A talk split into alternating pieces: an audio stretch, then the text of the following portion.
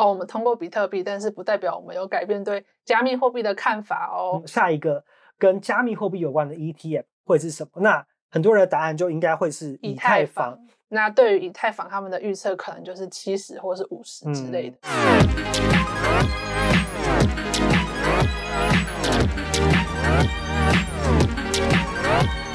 Hello，欢迎来到快转 Web Three，我是静源，我是袁婷。好，一月可以说是正式迎来全民投资比特币的时代。为什么这么说？就币圈一月最大的新闻就是。呃，经历经十年漫长的岁月，比特币的现货 ETF 终于呃 SEC 就是决定让它通过了。所以呢，这个重大意义就是说，以后大家想要投资比特币，不用再去搞搞清楚什么是钱包，哪一个链要去开什么交易所，你只要用一般买股票的方式就可以去投资比特币，然后参与到加密金融的成长以及收益，而且。已经创下了蛮丰硕的成果。我最近看到一个新闻跟数字，就是蛮惊人的哦。呃，这个比特币现货 ETF 在正式核准通过交易的第三天，三天之内就已经创下了一百将近一百亿美金的整体的交易量。那一百亿听起来好像没有什么感觉。如果我们对照一下，去年二零二三年美国有五百只的上市的 ETF，去年一整年的总的总的交易量是四点五亿美元。所以一年才四点五亿美元，然后这个比特币现货 ETF 三天就有将近一百亿，所以大家透过这两个数字的比较，应该就可以感受到这是蛮大的落差，以及大家对于这个比特币 ETF 的兴趣跟传统资金流入到链上金融的这个威力到底有多么强大。那走到今天这一步，其实也没有那么容易哦。那大家好像哦，好像突然听到了比特币现货 ETF 通过，以为是很最近的事情，其实没有，这个事情已经走了十年了。呃，比特币一比特币现货 ETF 第一次被提出是在二零一三年的，就是那个时候的这个 Gemini 交易所的创办人嘛，他们当时就第一次提出，但是中间应该历经了蛮多的波折。对，就是其实像金源刚刚讲的嘛，二零一三年那个 Gemini 交易所的创办人是一个双胞胎兄弟叫 Winklevoss，然后他们其实比较有名的就是他们曾经跟马克祖克伯点书创办人打过诉讼。嗯对，然后他们在二零一三年的时候就有提出说，哎，他们想要做这个比特币的 ETF。然后之后很多呃全球知名的那种机构啊，像是什么呃 Twenty One Shares 或者是一些呃大型的机构，他们也都有去申请说，哎，我们也想要做比特币 ETF。可是那时候美国证券交易所就觉得说，呃，不行，因为可能会担心有潜在潜在的市场操纵，嗯、或者是有那种诈欺行为，所以就。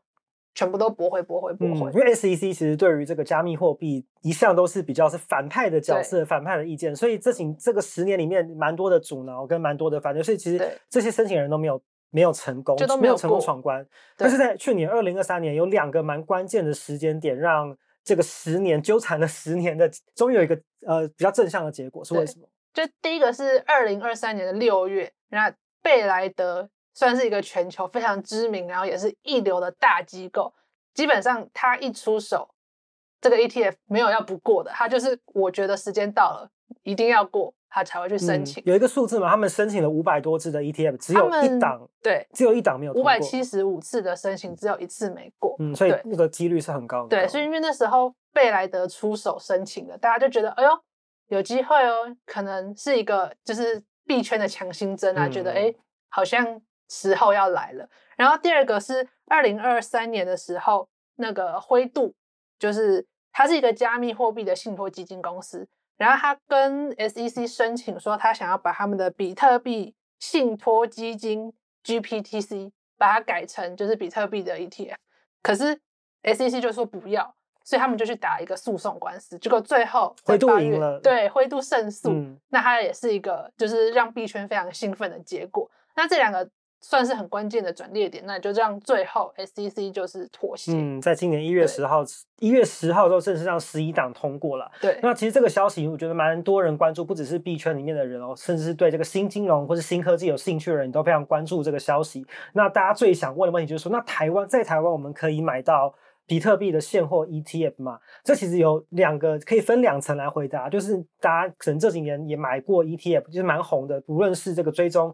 台湾五十大这个指数啊，或是各种的 AI 啊、电动车的题材，都有很多的 ETF 在发。那呃，台湾不能发 ETF，嗯，台湾版的比特币的 ETF 的原因是什么？那时候呃，一月十号的时候，美国通过嘛，一月十一号，台湾的金管会就是加密货币的主管机关，他马上就。在媒体上面就有声明说，嗯，台湾如果想要发 ETF 的话，就发比特币 ETF 是不行的，因为它不是有价证券。因为我们台湾 ETF 都要去追踪一个特定的指数嘛。嗯，它对于 ETF 追踪的指数是有一些规定在的，那里面没有包括加密货币。对，因为比特币不属于有价证券，所以台湾的就是业者业者是没有办法发比特币型 ETF 的。嗯，但是如果要买的话，其实有两种方式，一种就是你去开这个海外的证券户。那你就可以买到这十一档在美国上市的这个现比特币现货的 ETF，然后另外一个方法就是透过台湾的券商，你在台湾的券商有开户，然后透过它的这个付委托的服务，就其实就跟我们一般买美股的方式一样，去买到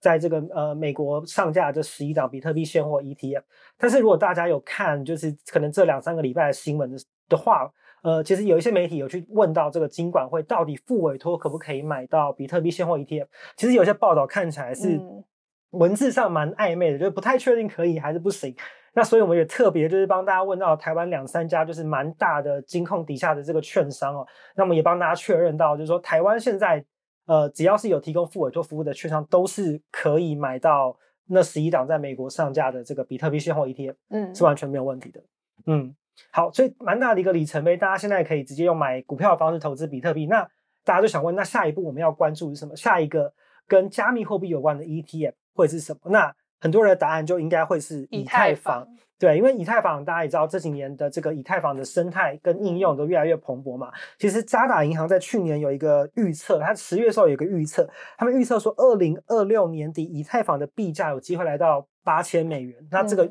很大的原因就是因为它生态系上面的应用，包括 Layer Two 什么的，就是越来越蓬勃嘛。嗯，那比特呃以太坊的 ETF 现在有人申请了吗？那大概有几家？呃，以太坊的申请算是跟比特币比特币比起来算是比较近一点，因为比特币是二零一三年嘛，嗯、以太坊的申请大概是二零二一年的时候开始有第一家申请，那当然就是没过，后面一直到二零二三年的十一月，贝莱德。他也有申请了这个以太坊 ETF，然后后续就总共、嗯、所以又又是贝莱德，对，贝莱德 就是一个强心针的概念。那现在总共好像有七档有申请这个以太坊的 ETF，嗯，然后是哪七档，我们就会放在这个画面上面。这里，嗯，那到底什么时候会通过？这其实是可以预期到的，因为我们提出申请之后，那 SEC 就要在一定的一定的期限内，他要给出就是 Yes or No，对，就是它会有一个四个阶段，那。在提出申请的两百四十天以内，SEC 一定要给出一个最终回复，就是过或不过。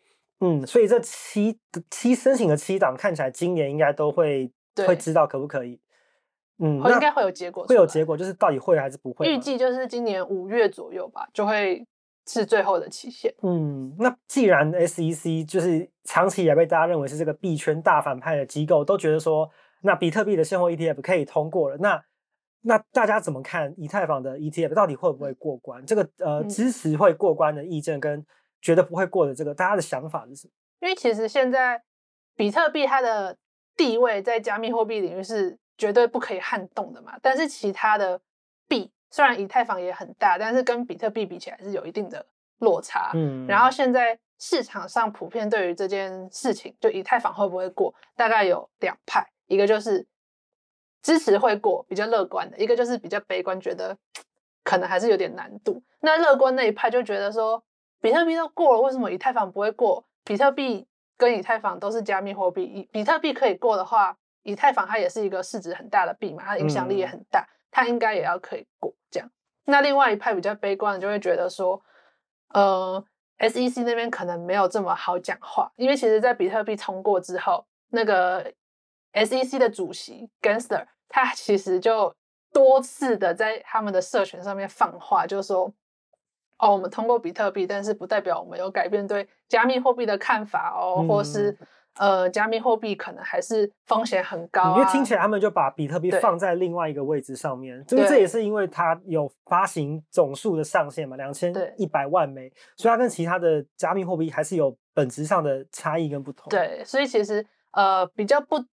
看衰的那一派，或是比较悲观的那一派，就会觉得，SEC 看比特币跟 SEC 看以太坊的态度还是不太一样。所以那时候比特币要过的时候，那些呃分析师他们预测可能是有九十趴这么高。那对于以太坊他们的预测可能就是七十或是五十之类的，嗯、稍微再低再更低了一点点。对，但还是有机会这样子。嗯，但是无论如何，对于整个加密金融的发展来说，今年二零二四年都是非常重要的一年哦。就像刚刚一开始说的，全民都可以投资比特币的时代要来临了。所以大家接下来如果过年领到年终奖金，或许也可以考虑投资比特币现货 ETF。嗯嗯，袁婷会考虑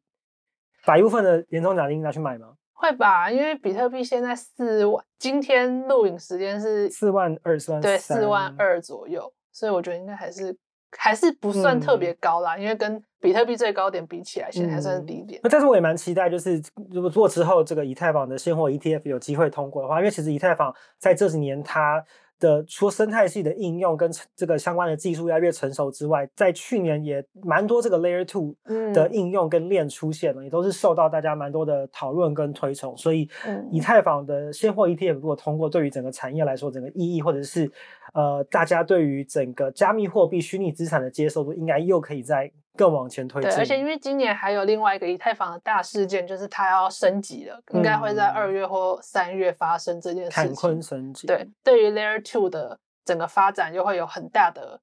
进步，这样子，所以其实整个以太坊的生态系会更好的发展起来，嗯、因为它本来更蓬勃，对，手续费跟交易速度很慢是它的问题嘛，那升级以后可能可以有效解决，嗯、那这个生态系的发展就会更更多人来。刺激这个环境、嗯，好，所以接棒比特币的这个以太坊到底会不会通过？我们五月就会知道了。对，嗯，好，还有很久，现在才一月，嗯，快了。其实它可能对啊，不一定会最后才揭露啊，它可能提早提前，对，也有可能、嗯。好啦，那我们就一起期待这个以太坊的结果。嗯，好，也非常感谢大家今天的收看，我是静源，我是袁婷，那我们就下周见喽，拜拜，拜拜。